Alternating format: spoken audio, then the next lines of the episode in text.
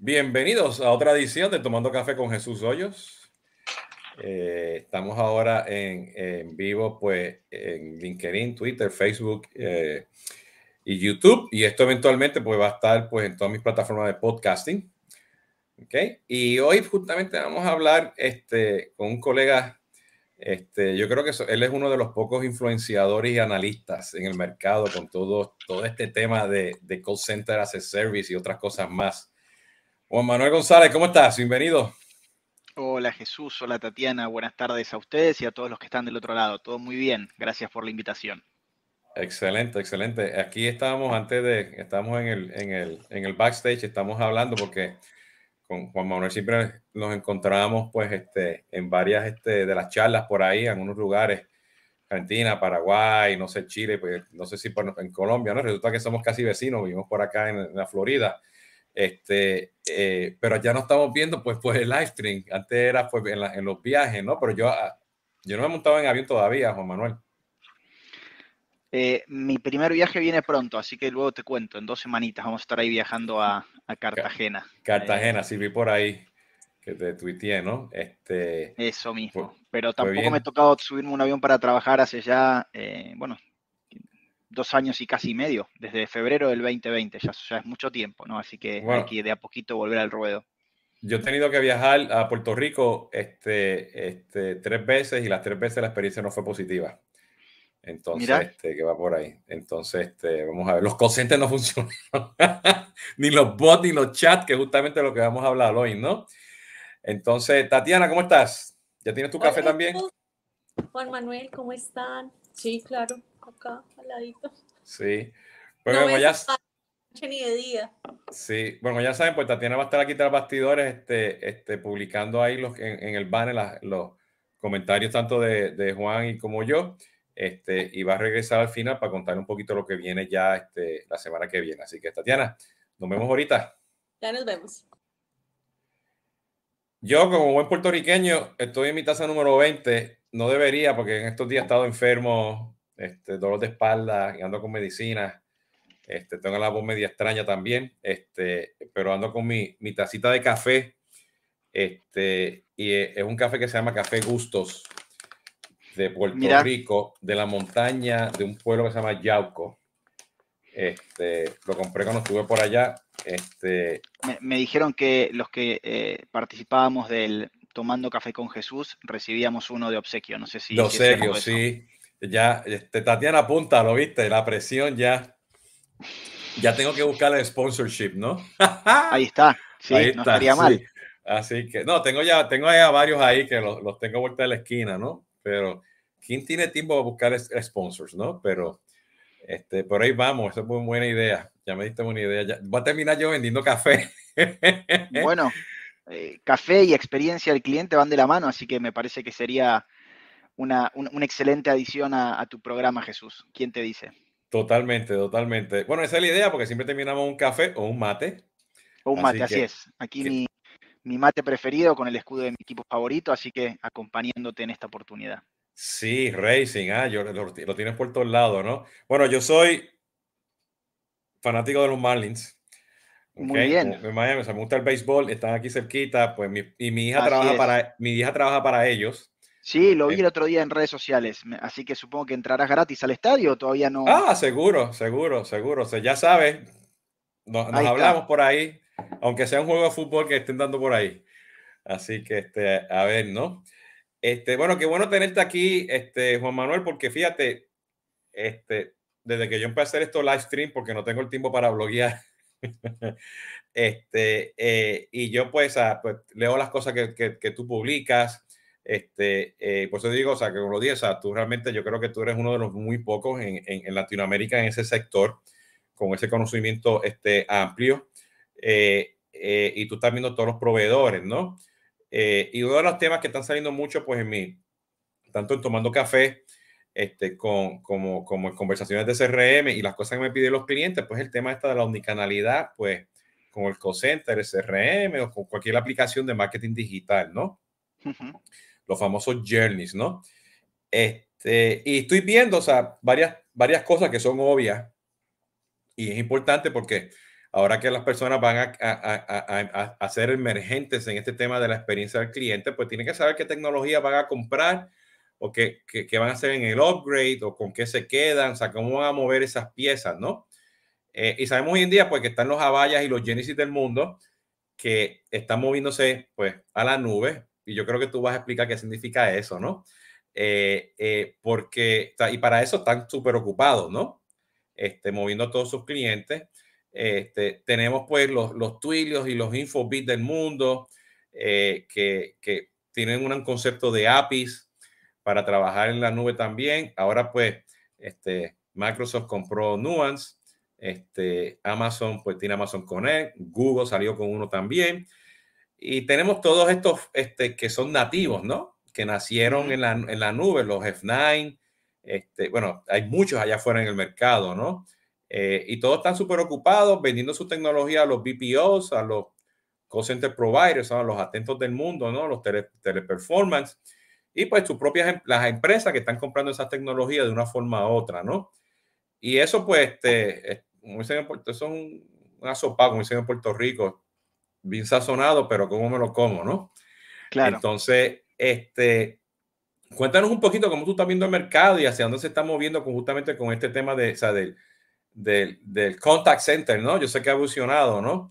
Este, y, déjame mencionarte esto antes de la palabra, porque yo me acuerdo que cuando yo implementaba Cibel y Vantif, años atrás, ¿no? Que trabajamos pues con los Genesis y los Avaya de aquellos tiempos y los Nortel y los Edify.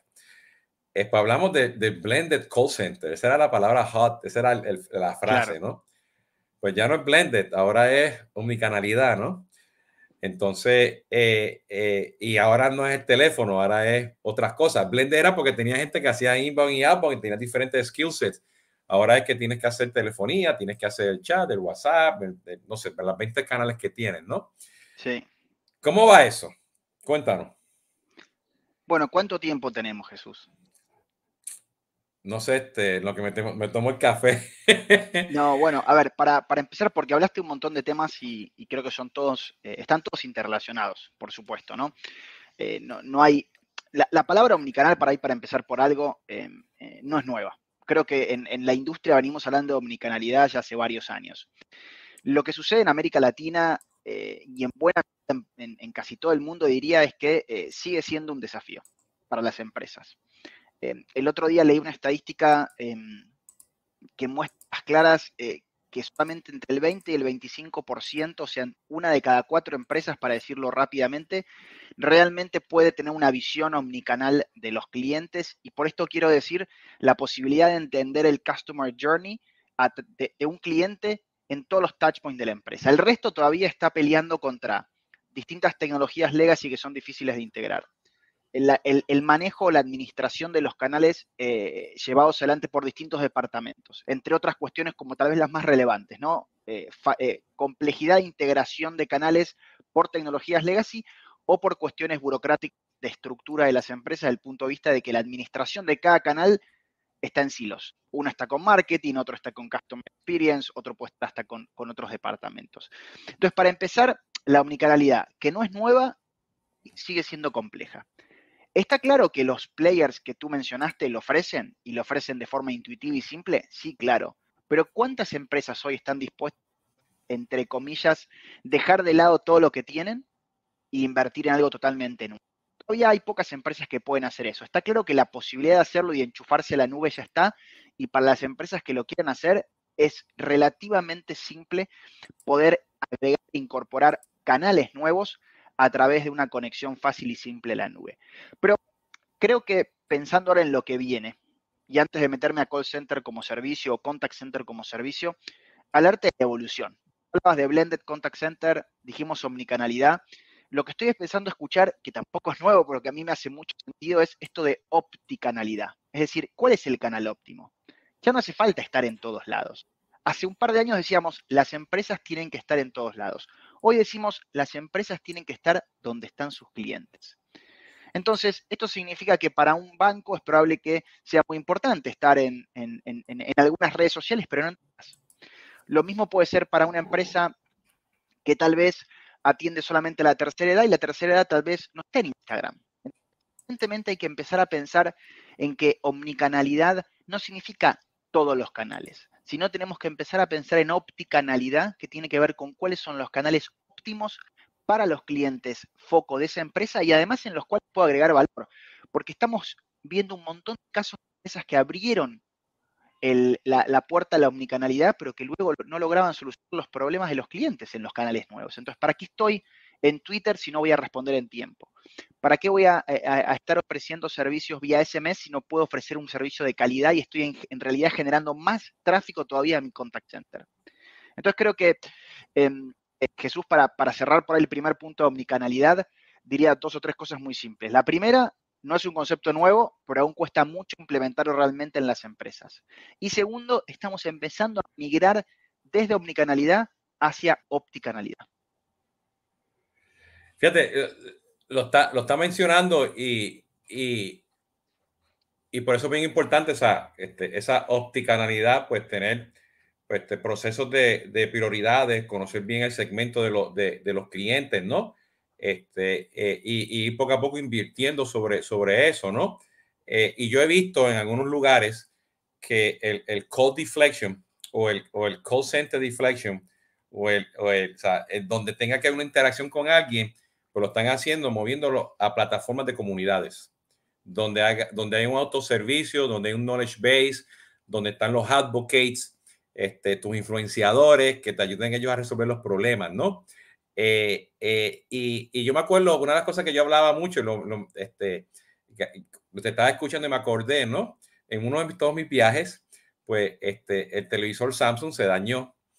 ¿Ok? Entonces, esto, esto antes que habláramos de omnicanalidad, ¿no? Entonces, pues yo traté de resolverlo, este, eh, llamé al, al, este, al call center, eh, y me dijeron, ah, pues chequeate si tiene eh, pues la garantía y viene y pues te reemplazo eso. Lo chequeé, ¿no? no estaba en garantía, ¿no? Entonces, pues yo hice un Google eh, y conseguí un español que, que, sabía cómo arreglar el problema. Arreglaba, sea, abría el televisor, lo arreglaba. Yo estaba viajando y no tenía el tiempo de hacerlo, ¿no? Entonces, este, yo dije, entonces la esposa me dice, ¿sabes qué? Olvídate, yo voy a llamar por teléfono ¿ok? Este, voy a hacer la cita y por supuesto dijeron de 8 a 5 y la persona llegó a las 4 y 45. Yo estaba en la casa esperándolo, ¿ok? Porque ya la esposa mía había hecho esto, llamó por teléfono, perdió el tiempo en el teléfono y todo. Y cuando el muchacho llega y lo mira, ay, yo no sé cómo arreglar esto. Y tú puedes creer que él hace el Google y él consigue a la misma persona que yo había conseguido tres meses antes. Mira. Entonces, entonces, a veces ese tema de la, de la opticanalidad está frente de nosotros y no la sabemos porque volviendo al tema que tú estabas hablando, seguimos trabajando en silo, no tenemos comunidades, no entendemos los canales, no tenemos los insights. Y yo creo que a veces, o sea, poder entender eso, este, también se le hace difícil a los clientes. ¿Cómo tú ves eso? O sea, la gente, o sea, la gente está entendiendo, o sea, que hay canales óptimos y no hay canales óptimos y están apostando a uno versus otro, pero con, con, datos o están, pues, este, tú me dices, este, probando y a ver cómo funciona.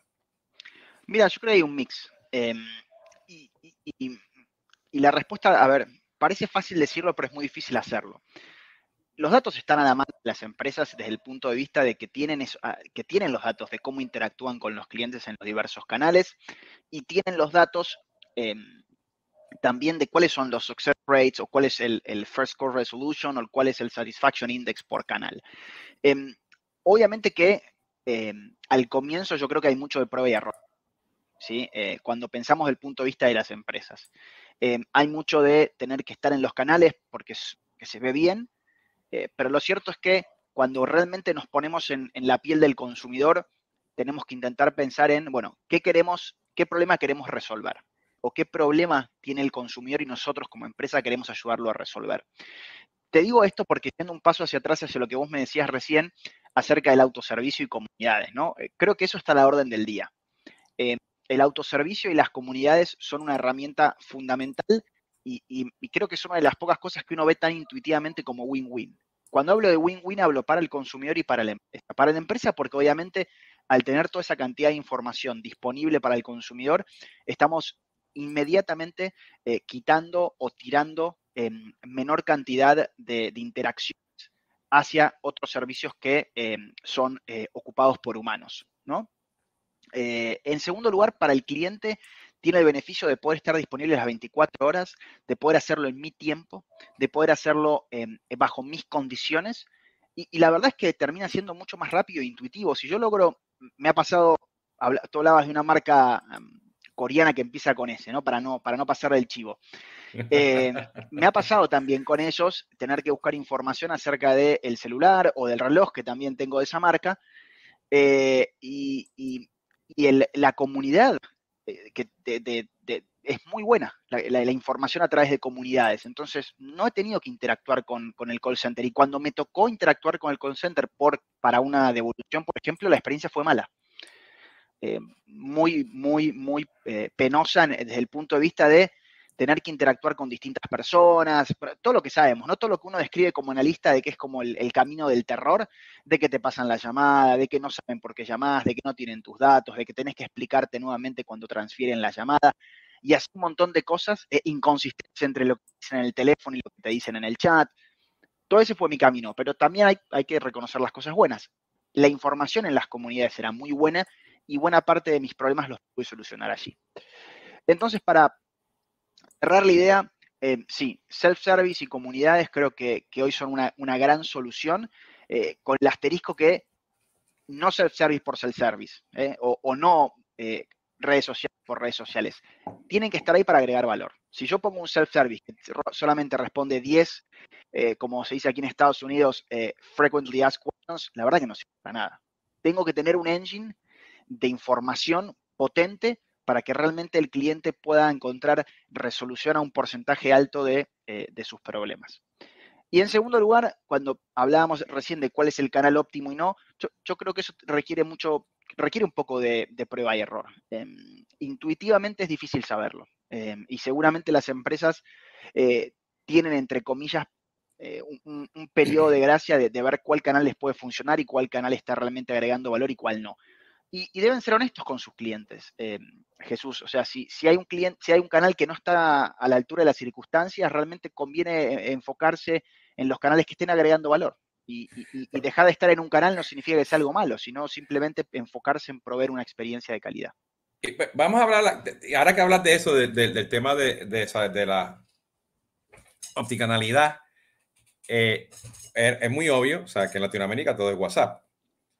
Y hay regiones que es Signa, hay regiones que es el, el, el, otro o Viber en diferentes lugares, ¿no? Yo estoy tratando con unos, unos, unos, clientes en las Filipinas y allá WhatsApp para nada, es, Viber, ¿no? Eh, eh, pero eh, en la pandemia todo el mundo le ha tocado implementar algo de WhatsApp con algo, ¿no? Este, y en el caso de con, con la empresa de consultoría, pues lo hemos implementado para, no para el proceso de servicio al cliente per se, que lo hemos hecho, pero ha sido más para el proceso de venta, acelerar la contactabilidad, ¿no? Como canal óptimo.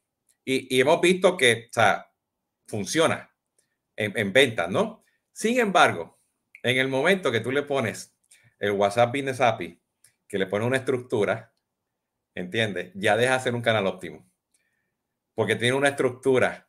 Entonces, el vendedor, el muchacho del call center, pues se va a apoyar su WhatsApp muy corriente para tener esa, esa comunicación libre este, este, en, en, el WhatsApp regular que tienen ellos, ¿no? Y he visto eso varias veces, ¿no? Y lo mismo es, cuando tú estás en, en, en, el teléfono y que le pones pues el voice recognition ahora y que tienes la, grabación y te la ponen al lado de la actividad en el concepto en el CRM, que ya pues como que la gente tiene miedo a, a, a o sea, no, dejarse el óptimo porque tiene miedo a hablar este, tiene miedo a escribir, ¿no? Este, eh, y he visto eso en varios lugares, ¿no? Entonces empezaron a poner candados para controlar la, esa experiencia, esa conversación, este, y de repente empezaron a, soltar candados, ¿no? Este, ¿Eso tú lo has visto de casualidad? Sí, mira, y, por ahí retomando con datos, que a veces a mí me gusta empezar con datos porque nos ayudan a entender un poco eh, lo que sucede, ¿no? Hablamos de WhatsApp. No, no, vengo a agregar nada nuevo, pero hoy, justo de la mañana leí una nota en Brasil. La, creo que la, la, spokesperson de, de, Meta en Brasil hablaba de que en, en Brasil casi 100, prácticamente, por no decir el 99% de los, de, los habitantes que, en Brasil que ya usa WhatsApp, em, pero hablaban de 800 millones de mensajes al día a empresas vía WhatsApp. ¿no?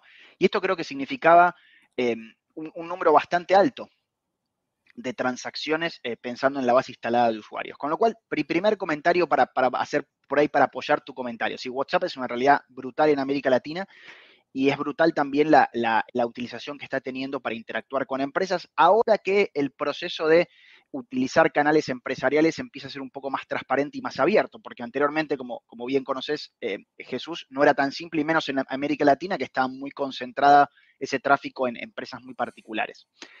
Yendo al segundo punto, cuando hablamos de, em, cuál es la, impresión o la sensación o la eh, o la experiencia de acuerdo al canal y de acuerdo a, los tipos distintos de perfiles de personas, te traigo otro dato que también me llamó la atención. Esta mañana me tocó interactuar con una empresa eh, francesa de contact center eh, bastante grande, que también está en, en, UK, y ellos me mostraban un estudio que habían hecho con una asociación local en UK de experiencia del cliente enfocado solamente en UK. Y ellos me mostraban un dato que era muy interesante y que hablaba de cómo había evolucionado la experiencia del cliente en el último año y ellos decían que el resultado era llamativo porque había un tercio de personas que decían que había mejorado, un tercio que había dicho que seguía igual y un tercio que había empeorado. Y al principio eso sonaba muy parecido a, los años anteriores, pero cuando abrías eso demográficamente, te dabas cuenta de que dependía de, sobre todo, de, un tema de edades. Cuanto más grande fuera la persona, peor feedback tenía sobre la experiencia del cliente en términos de edades, ¿no? Entonces, esto tal vez tiene que ver con, con la con, la sensación o tal vez con la experiencia personal de cada uno de nosotros como, como usuarios que tenemos y qué tan acostumbrados estamos a utilizar, por ejemplo, canales digitales.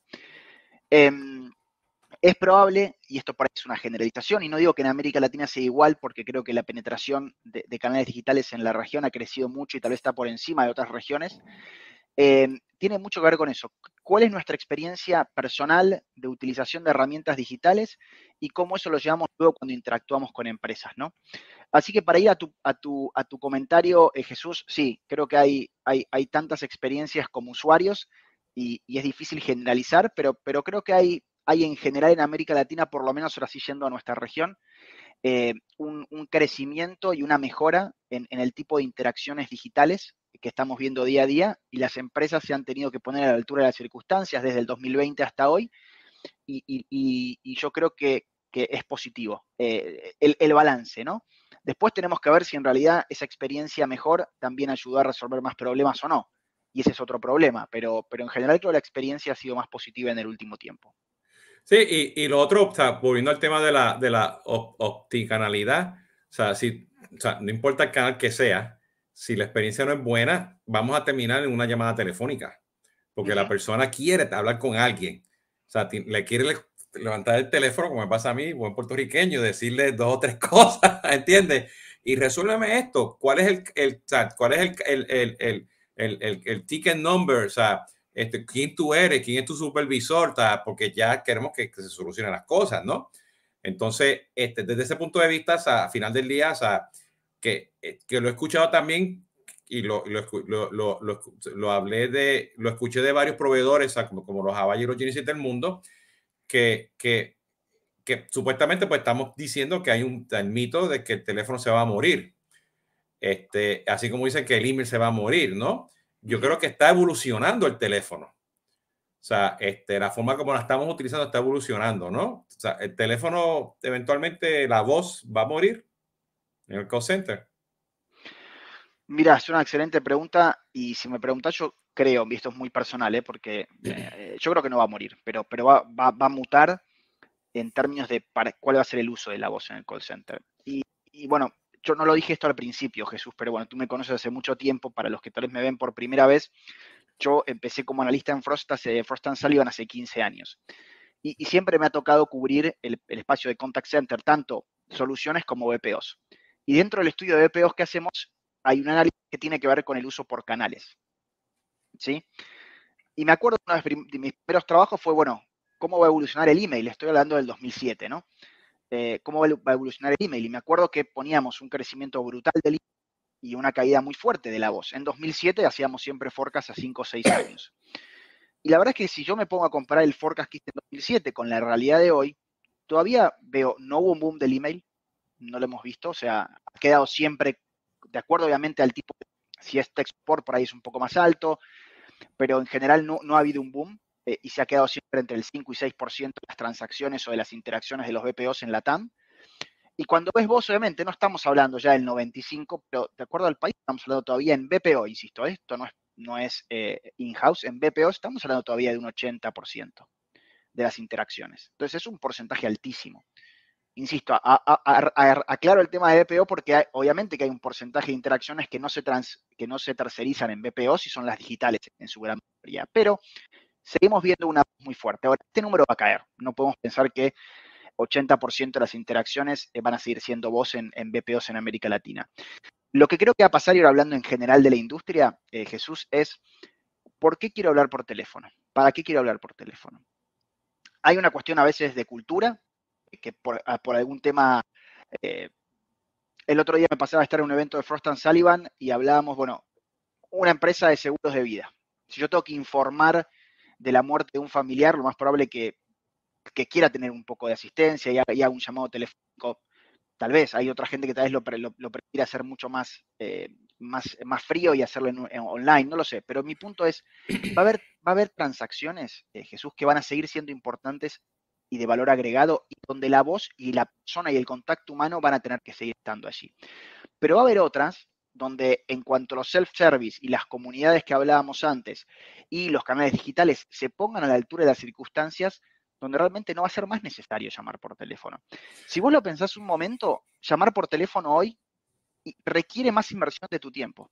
O sea, si yo podría entrar a un portal resolverlo, lo haría seguro, pero no dudo. Lo hago hoy y me lleva dos minutos. Llamar por teléfono te lleva tiempo entre que pasás por todo el IVR, entre que te tienes que validar tu identidad, entre que tal vez te validan la identidad primero con, un voice pero luego te valida el agente que te atiende estás mínimo, mínimo 10 minutos para algo que online podría haber llevado uno o dos. Entonces, si yo tuviera la posibilidad de resolver mis problemas online, el 90% de, mis inquietudes deberían ser resueltas. Pero ese 10 va a seguir siendo necesario llamar. Este, inclusive yo como usuario voy a estar más cómodo en llamar porque quiero tener la validación de una persona del otro lado. Este, no, te estoy escuchando. Este, eh, cuando yo tengo problemas con Amazon, todo es por la página web, el chat de ellos, o sea, self-service, y está todo, ellos manejan mucho las expectativas, ¿no? Pero cuando ordeno por Amazon Fresh, que me llega aquí en cualquier momento, o tengo problemas porque no puedo llegar al, gate de, la, de donde vivo yo, este, o se perdieron a veces porque el Google Maps no le funcionó, lo que sea, yo recibo una llamada telefónica. Claro. Porque es comida. ¿Entiendes? Este, eh, eh, o, y cuando sale, me da la oportunidad de llamar y, hemos tenido dos, en los dos años que estamos utilizando Amazon Fresh, este, eh, dos veces nos han llamado y en una llamamos y me lleva directamente al, al, muchacho que está entregando la, la, compra. Y es un, es un caso, este, creo que óptimo, ¿entiendes? Como tú estás mencionando, que, o sea, que dependiendo del canal, y yo creo, depende, de, déjame decirle esto de nuevo, depende de la interacción, ¿entiendes? Te va a llevar al canal apropiado. Claro. ¿Entiendes? Entonces, este, yo creo que va mucho con, lo que está, con lo que estás diciendo, ¿no? Porque eventualmente, o sea, en vez de, de llamar, pues hago clic y tengo un video con la persona. Lo veo que está frente de mi casa, ¿no? Entonces le puedo decir, no, espérate, estás en la casa que no ves, camina para atrás, ¿no? ¿Entiendes? Entonces, que, que, que eso eventualmente pues te va, va a evolucionar, ¿no? Este, y qué interesante, porque fíjate, yo no, yo no había pensado todavía en este tema de la omnicanalidad, ¿no? Como están mencionando, ¿no? Eh, eh, y es muy obvio, ¿no?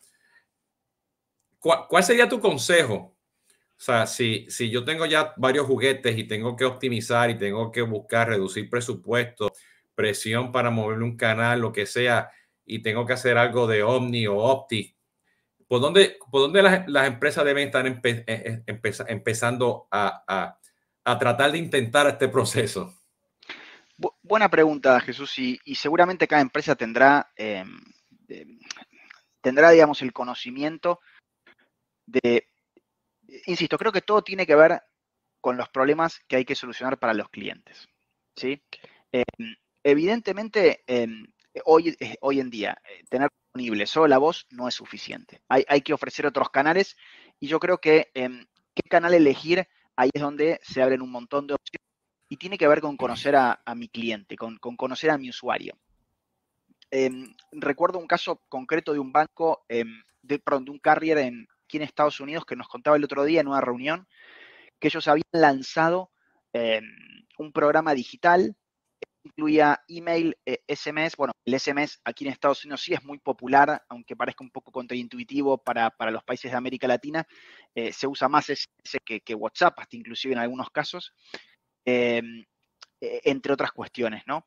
Y, ellos nos decían que habían lanzado primero un canal, creo que era email, eh, sin tener la certeza de que pudieran brindar un servicio de calidad en este canal.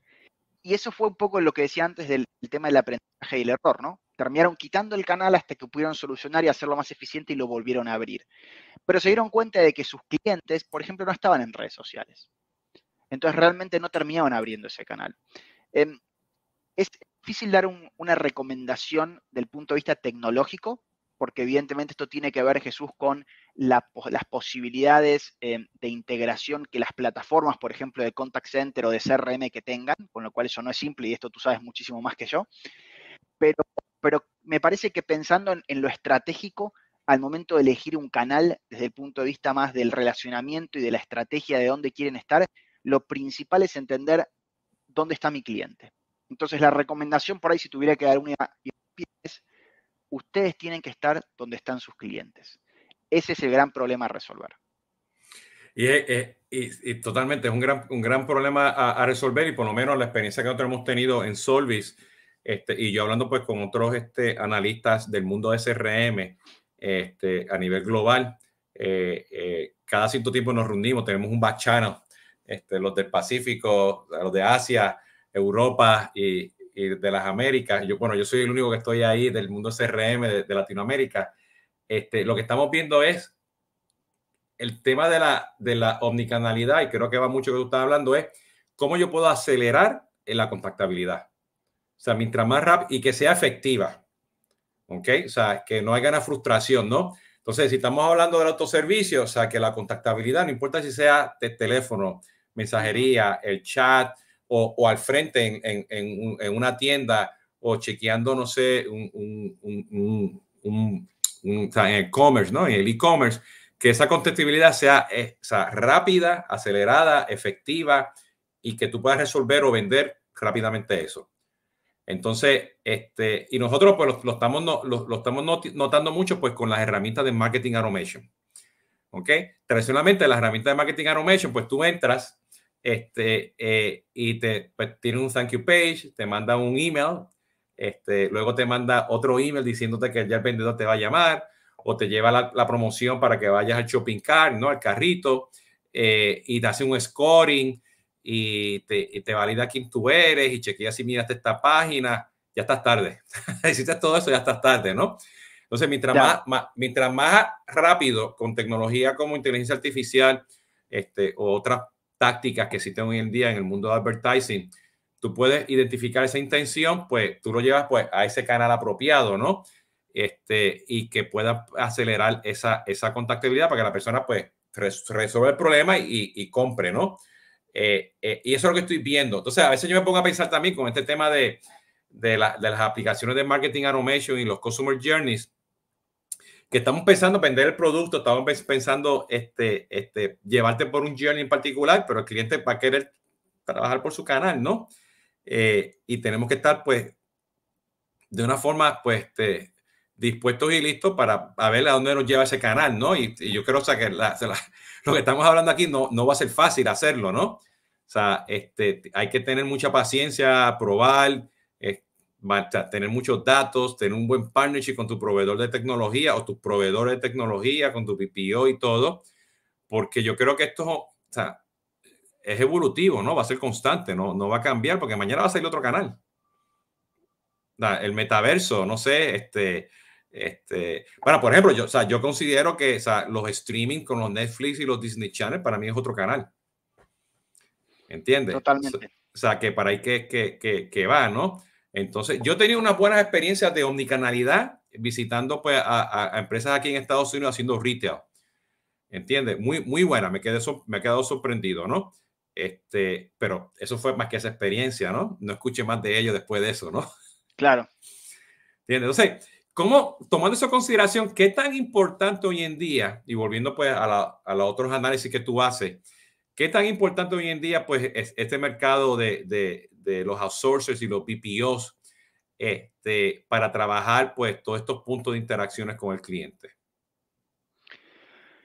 Bueno, em, los BPOs han crecido muchísimo en, importancia, Jesús, en América Latina. Em, desde, te diría desde, desde por lo menos, eh, y estoy viendo acá la fecha para, hacer la cuenta hacia atrás, en los últimos, diría por lo menos 20 años, este, este sector se ha establecido como un sector muy importante tanto en la generación de divisas por la exportación de servicios y en la generación de empleo.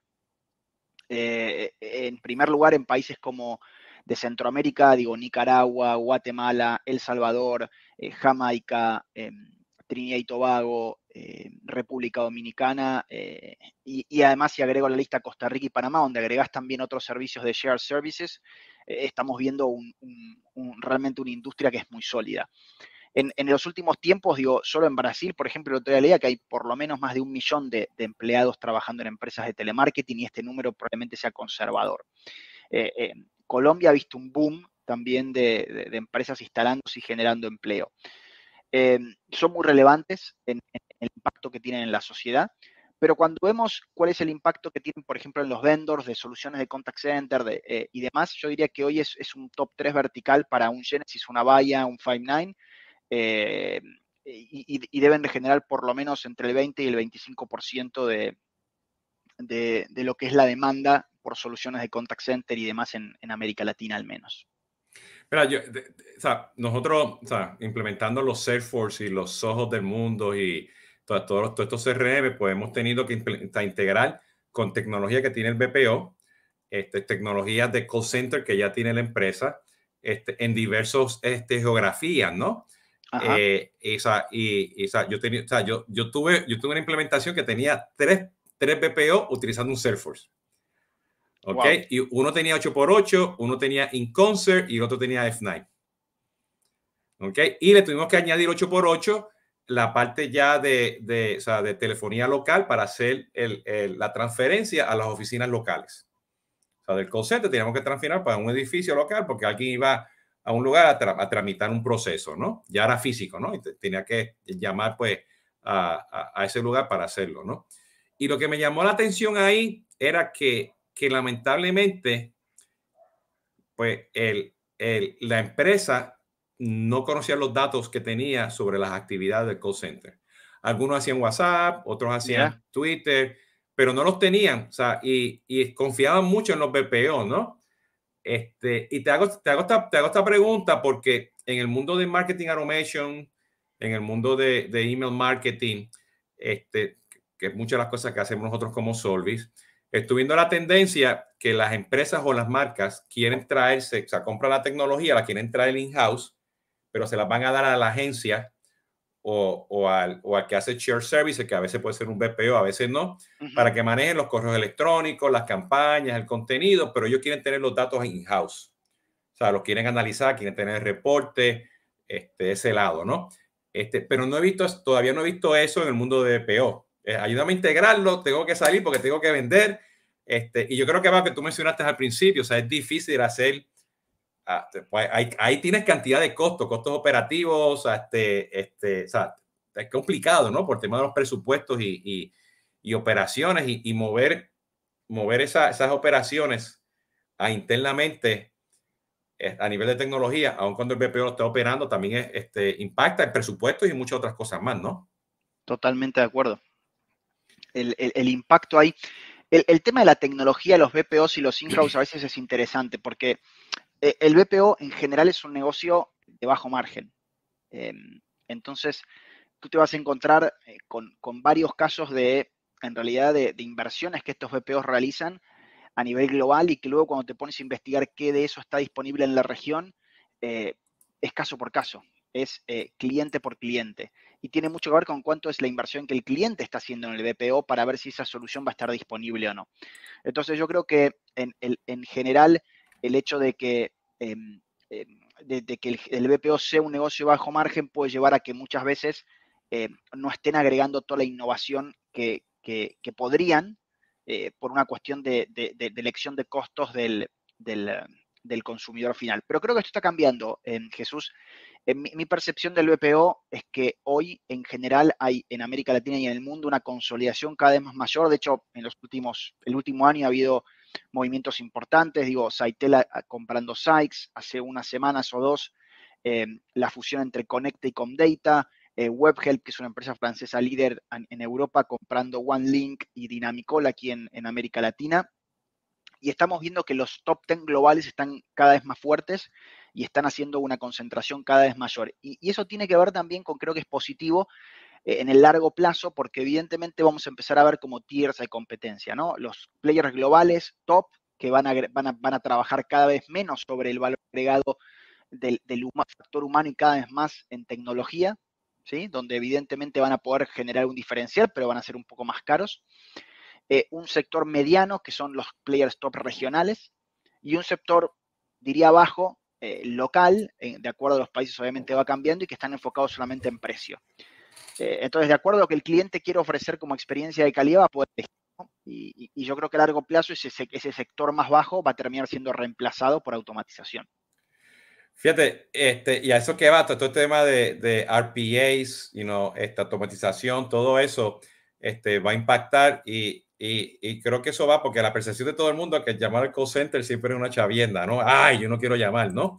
Entonces aquí, aquí Karen no, no, no hace la pregunta, ¿no? O sea, la percepción es que ah, voy a llamar al call center, eso se va a tardar un montón, ¿no? O estoy llamando al call center porque los otros canales no me funcionaron. ¿Entiendes? Esa percepción todavía sigue allá afuera. Este, ¿Qué tienen que hacer las empresas para, y los BPO para cambiar esa percepción? Bueno, primero tienen que, eh, a, mi entender, darle el rol a la experiencia del cliente que, nosotros como especialistas del área sabemos que tienen, ¿no? Eh, si el call center eh, no está a la altura de las circunstancias, está directamente relacionado con cuál es el rol que la experiencia del cliente tiene para esas empresas. El, call center muchas veces lo presentamos como la puerta de, la interacción con las marcas. De, usuarios y marcas a través del call center. Obviamente que las marcas tienen grandes touch points, ¿no? O sea, tienen los locales, si es que tienen locales al público, tienen el call center y pueden tener también redes sociales si es que están manejados por marketing. Entonces, sin duda que la experiencia del cliente o, el call center y los agentes tienen un correlato fundamental en la experiencia del cliente. Ahora bien, eh, ¿cómo innovar en ese contexto? Eh, la realidad es que, como, lo hablamos al principio, la innovación está ahí. O sea, hoy en día eh, las herramientas disponibles en tecnología en América Latina están a la altura de las circunstancias de top tier globales. Cuando vos hablabas al principio de esta llamada, em, Jesús, acerca de qué está disponible hoy en América Latina, hoy las mejores soluciones de SICAS están disponibles en la región. ¿sí? Y esto era así hace cinco años o así hace tres. Tal vez, el, y, por ahí hablando un poco de marcas ahora, eh, teníamos a Interactive Intelligence, que fue comprada por Genesis, que tenía un producto SICAS en la nube del 2007 o 2018, depende del año, en América Latina, y luego empezó, bueno, Genesis, Five9, eh, Nice in Contact, Toldesk, Twilioflex, Avaya, eh, eh, y, varios más que, no estoy metiendo en este, en este comentario local que están que es de primer nivel, eh, que están trabajando hoy, GoContact, Integra, y un montón de otros players locales que, que están realmente haciendo negocios muy fuertes en la nube. Pero hoy en día contact center en la nube o contact center as a service es una realidad. La discusión entre nube y as a service, no sé si tendremos tiempo de hacerla hoy, pero, pero es interesante porque al fin y al cabo la pregunta es, ¿qué quiere el cliente? ¿no? Al cliente no le importa si la solución está en la nube o está on-premise, le importa cómo va a consumir ese servicio. Y en este caso el call center se termina consumiendo como un servicio. No, no me encargo de mantenerlo, no lo pago por mes, lo uso y me anda bárbaro. Entonces creo que ese es el concepto que hay que pensar del contact center como servicio y la innovación en esos casos queda del lado del vendor, así que mejor imposible. Exacto. Este, eh, y, aquí nos quedan como unos cinco minutitos más y a ver si podemos eh, resumir todo esto que estamos hablando hoy. Estuvo súper interesante. Yo creo que los caminos conducen a, la, a, la, a optimizar tus canales y buscar cuál es ese canal que es más óptimo. Este, que si tienes, que si le quieres llamar omnicanalidad o multicanalidad, yo creo que o sea, tienes que, cada empresa va a tener que tomar eso en consideración, ¿no? Y yo creo que o sea, tú, la innovación está allá afuera ya en términos de tecnología, como tú lo dices, y tú conoces muy bien el mercado, o sea, las tecnologías están allá afuera. La pregunta es si tienes el panel ideal, tienes el, el proveedor, el BPO, para que te ayude en ese viaje poder entender, ¿no? A dónde tú vas a llegar con esa este, opti, opticanalidad, ¿no? Por ahí que yo lo estoy viendo eh, eh, eh, y, y ver, de una forma u otra, o sea, que al final del día, o sea, y, va a, la pregunta que hizo Karen, ¿no? O sea, este, o sea, la interacción tiene que estar basada en el servicio al cliente. Yo creo que, no, perdón, no el servicio al cliente, en, en la experiencia del cliente. Este, eso fue mi dislexia, perdonen. Eh, este, para estar seguro que de una forma u otra haya un enfoque realmente en esa experiencia, ¿no? Y, y, yo creo que hablamos mucho que, que, la gente tiene que realmente invertir para hacer estos canales óptimos este, pues, en self-service, con ese motor de knowledge base, con ese, esa mecánica de, de, dar ese buen contenido, de resolver inmediatamente esas, esas cosas. Eh, eh, y hablamos también de comunidades, ¿no? Que tiene que ser un factor importante en este, en este mundo de, de, omnicanalidad, ¿no? Eh, tomando eso en consideración, te dejo a ti los últimos, las últimas palabras para ver qué, qué, o sea, qué viene next. ¿El video? ¿Es, el metaverso realmente? ¿O es más telefonía que más nada? Mira, si, querés para resumir em, a grandes rasgos qué es lo que viene, viene una era que, bueno, no, lo inventamos nosotros en Frost and Sullivan este término, pero me gusta usarlo porque creo que, es bastante ejemplificador de lo que sentimos que impacta la tecnología, es la CX aumentada, ¿no? Eh, la tecnología que está disponible hoy, que a veces le decimos AAA, ¿no? Que es automatización, artificial intelligence eh, y analíticos, viene a aumentar lo que podemos hacer hoy y los servicios que podemos brindar. ¿sí? Eso en primer lugar, como si querés, el, gran marco, ¿no? Eh, CX aumentada, mejorada, producto de la tecnología. Pero la tecnología solamente es el primer paso. Cuando hablamos de inversión, también hay que invertir no solamente en la tecnología, sino que hay que invertir en los empleados. Y ese, si querés, es la segunda gran área de inversión o, de prioridad. Tecnología y, lo que llamamos EX, ¿no? Employee Experience. Y en tercer lugar, lo que viene a ser un poco el merge de todas estas cuestiones es eh, el mindset.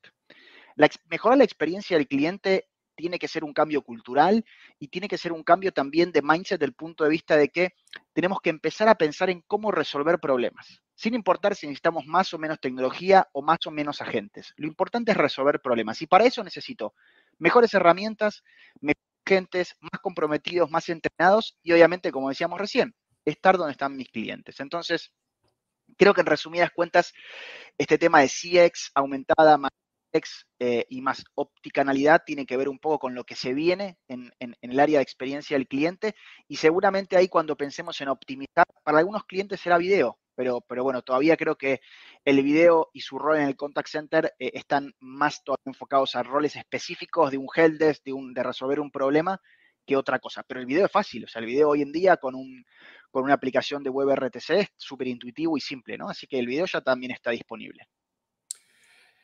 Bueno, ya saben, si usted quiere conocer más de BPO, call en Latinoamérica y otros call fuera de Latinoamérica, por aquí este señor nos habló de, de, de, otra geografía, búsquenlo, contrátenlo, que él sabe lo que sabe, él sabe, ¿no? Este, eh, eh, eh, bueno, él es un perito, un subject expert en todo esto. hoy aprendí yo mucho de él, ¿no? Y, yo, y yo que estoy comiendo de este tema de omnicanalidad todos los días, ¿no? Este, justamente, a veces, a veces hay que pensar diferente, ¿no? De cómo buscar las cosas, ¿no? Este, y sí, y ahora que estoy pensando todos los proyectos que he tenido, al final del día tiene que ver con la opticanalidad, qué canales son los más óptimos, ¿no? de una forma u otra, ¿no? Y yo creo que a veces hay que pensar un poquito fuera de la, de la caja para hacerlo. Por eso que te traje a ti hoy, este, Juan, para aprender un poquito más de todo este tema. Así que este, te agradezco que esté, no te me vayas. Este, voy a subir aquí un momentito a, ah, ya llegó. Tatiana, todavía estás en mute, Tatiana. Ya, ya no estoy en mute. Perfecto. Este, cuéntanos, ¿aprendiste algo? ¿Ya sabes lo que es opticanalidad? Opticanalidad es mi palabra del día de hoy. El highlight de mi semana es opticanalidad. Así que este, que este buen punto. Cuéntanos, ¿qué tenemos la semana que viene? Bueno, la semana que viene nos acompaña nuevamente Ramiro Parias el día martes con conversaciones de CRM y el día viernes va a estar con nosotros Lázaro, eh, parte del, del, equipo de Check, que es una empresa líder en Go-to-Market Security. Así que quédense acá con nosotros, nos vemos la otra semana, síganos en todas nuestras redes sociales, todos los podcasts están ya en las nubes, en los diferentes canales, somos opticanalidad, es lo que buscamos en este con, estas, con estos programas. Así que nos vemos la otra semana. Feliz fin de semana. Chao. Sí, perfecto. Fíjate, déjame mencionar algo porque con este Ramiro, que es la segunda vez que estar con nosotros, vamos a dar un poquito más de detalle con este tema de marketing digital. Este, y hablando de temas de seguridad en la nube, este, con, con Lázaro Stern, este, que viene, él trabaja en Datorama, Salesforce y ahora pues está manejando este producto, que te chequea todos los posibles este, este hacks que te pueden hacer en el mundo de marketing. Los bots y cuestiones que te están entrando, ¿no? Este, eh, que va por ahí. Entonces va a estar, va a estar interesante desde ese punto de vista. Juan Manuel, ¿cómo te consiguen? Bueno, me encuentran en Twitter, arroba Juan Emegón, o me encuentran también en mi mail eh, profesional, que es juan.gonzález, arroba frost.com. Así que cuando gusten, me pueden escribir por ahí, redes sociales, LinkedIn, LinkedIn más difícil, mi apellido y nombre es bastante común, pero bueno, pueden probar Juan Manuel González de Frost and Sullivan. Con gusto respondo cualquier inquietud. Y es fanático de Racing, así que... Fanático de Racing, así es Jesús. Eh, ojalá pronto tengamos más novedades del buen andar del equipo. Por ahora primero en la Liga Argentina. No, perfecto. Eh, y vas a estar próximamente en Cartagena, ¿no? Voy a estar el 11 y 12 de mayo en Cartagena en el evento de BEPRO, que es el evento, la Asociación Colombiana de BPO. Así que si, si andan por ahí o nos quieren escuchar de forma virtual, también estaremos eh, compartiendo nuestros estudios y nuestros hallazgos eh, en esa bella ciudad que aún no conozco y si no, online también. ¿No has estado en Cartagena todavía? No he estado en Cartagena todavía. Bienvenido, bienvenido. Ahí está. Es una de las ciudades más lindas de Sudamérica bueno, con gusto, con gusto. Ojalá que nos liberen un rato para poder conocer. Sí, sí, porque Cartagena para mí es este, este, mitad Miami, mitad Puerto Rico. Mira. Tiene, tiene, tiene, tiene, eso, esa ¿no? combinación. Tatiana, Tatiana, está muy tropical, ¿no? Entonces, este, este, muy, bueno, yo he estado ahí dos veces por temas de negocio, este, este, fíjate, donde yo no he estado todavía en Latinoamérica ha sido Uruguay y Bolivia y creo que Honduras. Este, todos los demás he, estado una, eh, dos, tres o veinte veces. a ver. Así que Juan, perfecto. No te me vayas, por favor. Este, voy a hacer aquí el, el outro. Eh, le, ya saben, esto fue Tomando Café con Jesús Hoyos. Estén pendientes pues a los próximos este, live streams. Sigan tomando café con Jesús Hoyos. Hashtag. Pórtense bien, cuídense. Y esto va a estar también en todas las redes sociales y mis plataformas de podcast. Hasta la próxima. Cuídense mucho, ¿ok?